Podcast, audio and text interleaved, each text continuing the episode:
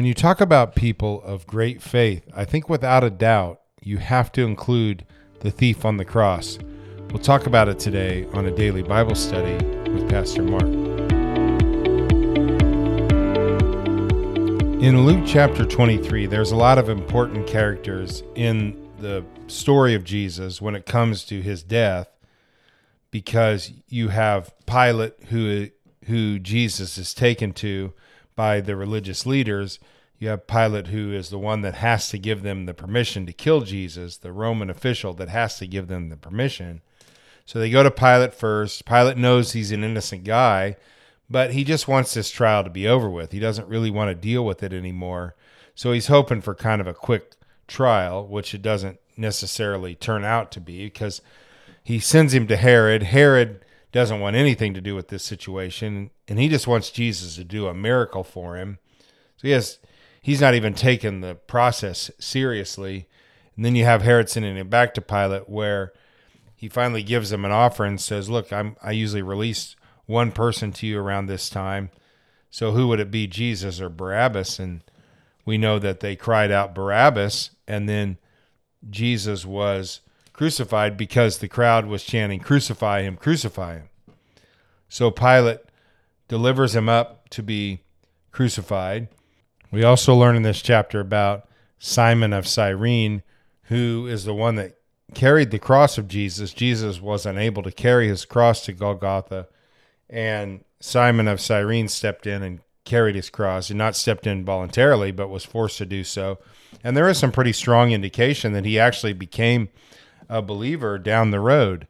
He eventually became part of the early church, and you you can imagine what he saw and what he experienced as he's watching Jesus be killed and ended up carrying this cross for Jesus that has be, now become this symbol of hope. So you have him in this story. You also have some sayings of Jesus when he was on the cross.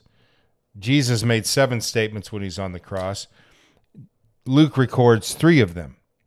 And the one is, Father, forgive them, for they know not what they do. Powerful statement in and of itself, because when we think of our lives and how that we are called to forgive, and a lot of times we'll say, yeah, I can't do that. Think of what Jesus had to forgive just in this own chapter when you have Pilate and Barabbas and Herod, and you have all of the mistreatment that he has experienced at the hand of the soldiers and the abandonment by the disciples. And yet, one of the things he prays is, Father, forgive them. Forgiveness is a powerful thing that we are called to do as Jesus did.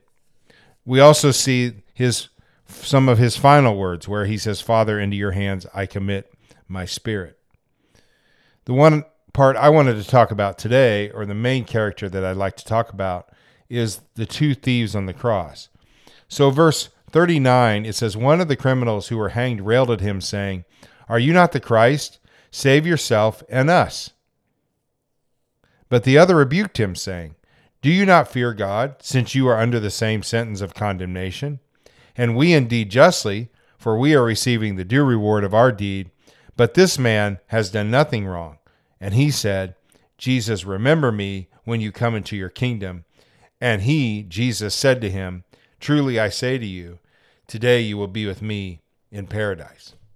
What I want to leave you with today, and what I'd like for you to think about, is the amount of faith that it took for this thief to say that to Jesus as he's hanging on the cross. So many of us came, I, I, say so many of us, all of us came to faith in Jesus as a result of looking back at a crucified Savior. So we know the, the story of Easter. We know how that Jesus was crucified. We know how he then was buried and three days later rose again. And this is the foundation of our faith. It gives us great hope for the future. And we believe all of this looking back. What makes the, the faith of the thief who died next to Jesus so incredible is Jesus is experiencing the same condemnation that this man is. So he's in the same boat. He's he's suffering in the same way. He's not in a position of power. He's not the resurrected Christ. He is dying next to this man. And yet, this man knows that there is something unique and special about Jesus when he says, Remember me when you come into your kingdom. So, when I think of people of great faith, the thief on the cross is right up there with some of the greatest people of faith of all time just because of the condition of Jesus. And he saw not what Jesus was in that moment, but what he would be soon and where he was going soon.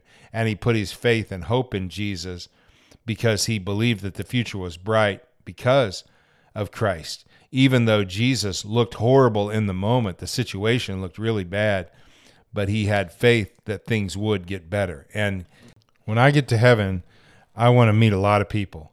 But one of the people I want to meet for sure is that thief that hung by Jesus because I believe he's there because Jesus said that he would be. Lord, would you help us to have the faith of this thief that was hanging next to you who believed in what he could not see? He saw a broken man, but yet he put his faith in that broken man, which was the God man, Jesus Christ, and trusted in him. Help us as people who believe in a resurrected Christ to have the same hope and faith as we face our day. Help us not to lose our faith, but keep our faith strong. We pray in your name, Jesus. Amen. Have a great Wednesday, everybody. I'll talk to you tomorrow.